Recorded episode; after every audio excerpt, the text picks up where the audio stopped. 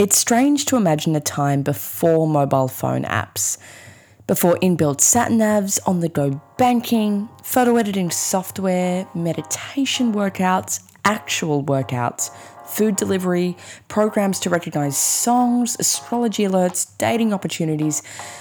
And I mean, that's just the tip of the iceberg. I guess what I'm trying to say is this. We are currently existing in a technological climate where our phone, as we know it, only functions as a phone a tiny portion of the time.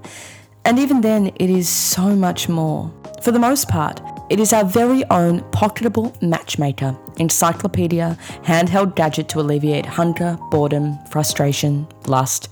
It is our language teacher, music teacher, art teacher, counsellor, GPS system, banker, it fills in the gaps of modern civilization with great gusto, and it is not often that we bat an eyelid as it does, instead, embracing the ease of what it means to be a 21st century citizen, and to rely so heavily on a gadget as multifaceted and complex as the one we often take for granted, the one that lives in our pockets.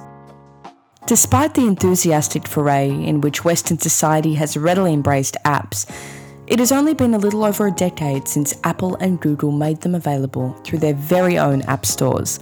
Since then, as many as over 6.3 million apps have lived, died, and changed the lives of their consumers.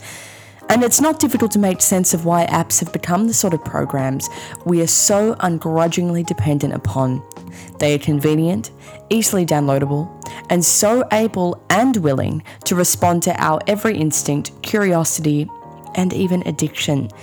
They follow us everywhere, alongside every mood and every spirit of inquiry, even to the places we least expect them to flourish, such as our gardens. What's up, guys? Jason over here at Coghill Farm, and today I want to tell you about this awesome garden app that I absolutely love.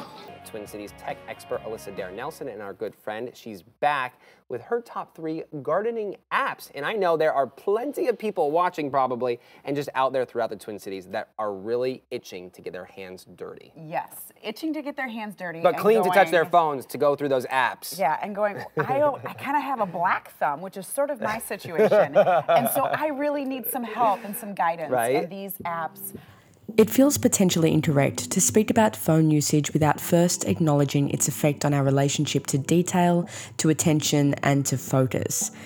This may all sound like total jargon, and at the expense of seeming like a disenfranchised parent who despises how little her children play outside, like she did, in the quote unquote good old days, there is quite a bit of research dedicated to, as Elle Hunt for The Guardian describes, the pings, pop ups, and glowing red dots that pull us back into our phones and push us from app to app.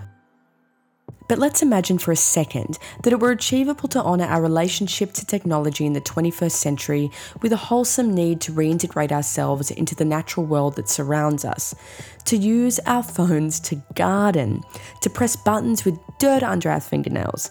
Given how plants have become a salient part of contemporary Western culture, could it be that our mobile phone is now the most useful tool of all in the garden? This is All Things Green, a conversation series brought to you by the Plant Society that shines a light on the people, places, and politics behind the plants. I'm Madison Griffiths, and every fortnight we will explore our cultural relationship to the plants we know, love, and care for. When I started Gardenate, I had no plans for a mobile app.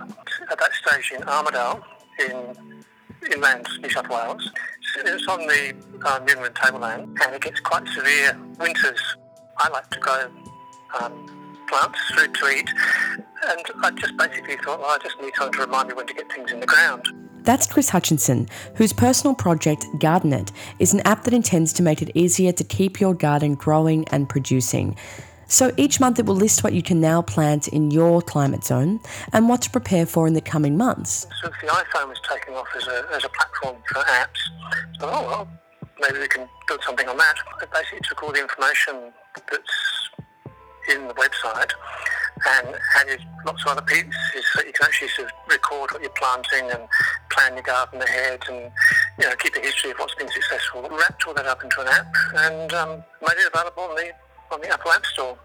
Okay, so the, the website is basically just a planting calendar, so you can specify what climate zone you're in, and we have climate zones for Australia, um, South Africa, the US, Canada, and the UK, and, and New Zealand. Um, so you, you, basically sort of pick out your climate zone, and then it can present a calendar for you of what, what you can be planting when throughout the year. Yeah, it's got a diary so you can write down what's what's been growing nicely, what hasn't, take photos and store them for yourself. The other thing it's got, which I don't think any other gardening app has got, is it shares between different devices. That's one thing I find really interesting about our relationship to apps and phone use now is our concept of community is really changing. You know, a lot of our communities we exist in occupy online spaces as opposed to IRL communities and there's something really nice about knowing that you're you're you're really merging you're at this really interesting intersection where you're merging those two interests really beautifully. Yeah so what, what we find is with the Gardenate website so we've got a comment section on there and we, we basically kept the whole system free. So we've got something like 70,000 subscribers now. We're sending out sort of, I don't know, hundreds of thousands of um, emails a, a month to people to remind them what to plant but then people come back and um, ask questions on the website, and post comments, and support each other, and give answers. So, you know, we've got hundreds of thousands of questions and answers now that people in, in all across the world have been um, involved in supporting their local, you know, gardeners. Everyone's reaching out to each other and, and communicating all the time. Where I find the connections most striking are probably um, where we're supporting communities in places like South Africa, where they're really calling out for resources and information, and they're drawing on technology to do that. So they don't, obviously don't.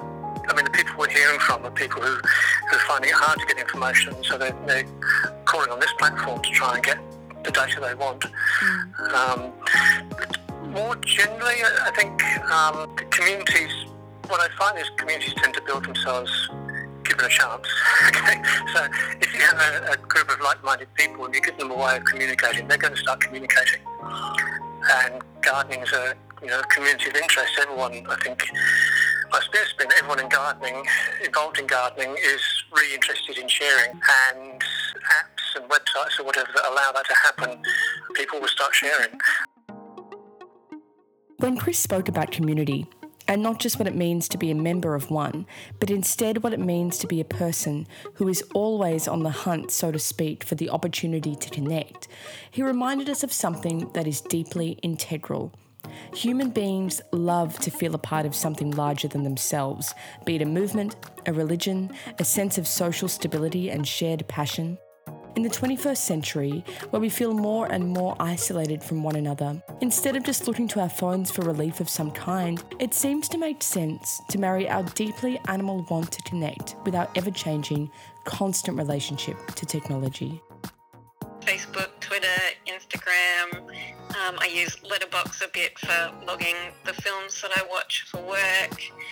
I'm the small screens editor at The Big Issue, so sometimes I'll play mobile game until screen time locks me out. And I'm capped at about two hours a day, and I think even that is an extraordinary amount. That's far too much, I think. That's Amy Knight you're listening to, a writer and critic from Adelaide who also happens to be the small screens editor at The Big Issue. In a copy of the big issue from 2018, Amy wrote a column about the app PlantSnap, which she affectionately referred to as the botanic answer to Shazam. I think it's important for people to remember that we're all a part of nature. I want people to rediscover the beauty and wonder that's right outside their doors by putting a botanist in their pocket. We spoke to her about her relationship to technology, nature, and the peculiar collision of both. I've got a fair amount of house plants in the house that I love looking at and taking care of. I've got a little garden bed out the front that I've transferred a lot of uh, house plants to. Once they've grown too big for the pots, they go in the front yard, and it's so nice to, to anoint them when they level up. The ones in the front yard are at the moment flourishing. I got into succulents and cacti and those kind of uh, cultural capital plants a couple of years ago, maybe say three or four years ago. Um, before that, I had no interest in gardening at all. My grandparents had quite a big garden when I was growing up, so I spent time like in the veggie patches and stuff when I was little, but it's not something that kind of piqued my interest until I was getting into my late 20s, and I think that's been similar among a lot of my peers and I don't know, people that I follow on Instagram and stuff all seem to be getting into it. There's an app that I use called PlantSnap, which is AI driven and helps you identify certain plants. And I found that really helpful for identifying different succulents in particular because a lot of them look so similar. Other apps I've used haven't been quite as accurate as PlantSnap. We won't be able to get rid of smart technology now at a time like right now, like today, this week, we're experiencing with the COVID quarantines and self-isolation. To some extent, if you are off the grid, that's slightly irresponsible because people that care about you can't get in contact and also you have no ability to contact other people during a time of crisis. When we're all looking at our phones far too much, absorbing news that neurologically we're not evolved to process on this abominable scale, perhaps something like using PlantSnap either in your own garden if you have one, or even if you don't, you can jump on and look at photos that other people have uploaded. You can look at rare plants from different places in the world, and I find that quite cool. So, yeah, marrying those kind of offline hobbies like gardening and cooking and such with contemporary technologies like smartphones and apps seems to be, I don't know, a responsible way of using our phones. If you're compelled to have it in your hands and be touching it, or like I will always have my phone in my pocket when I'm gardening because I'll be listening to a podcast, seeing if emails come in, or if the door blows shut and I need to make a phone call, I better have my phone in my pocket. Finding healthy ways for us to meter how we're using our phones. I don't know, I think that's just a responsible way of marrying the URL and the IRL, I guess. People who might have really small living quarters, obviously not the space for a front yard or a backyard or even many plants inside or you know might not and it, it can be such an expensive pastime as well people don't necessarily have the financial resources to be laying down like 20 bucks a pop for a snake plant from Bunnings. So if there are other ways for people to be able to make that connection with nature and if it does happen to be digital, then so be it. I don't know, to me it's similar in a way to people saying that listening to an audio book isn't the same as reading. Reading an ebook isn't the same as reading a, a, hard copy book, reading or engaging with nature or listening to music or whatever it is in some way. At least it's happening, and if that's what works for them, then why be judgmental about it? It's very cool to think about.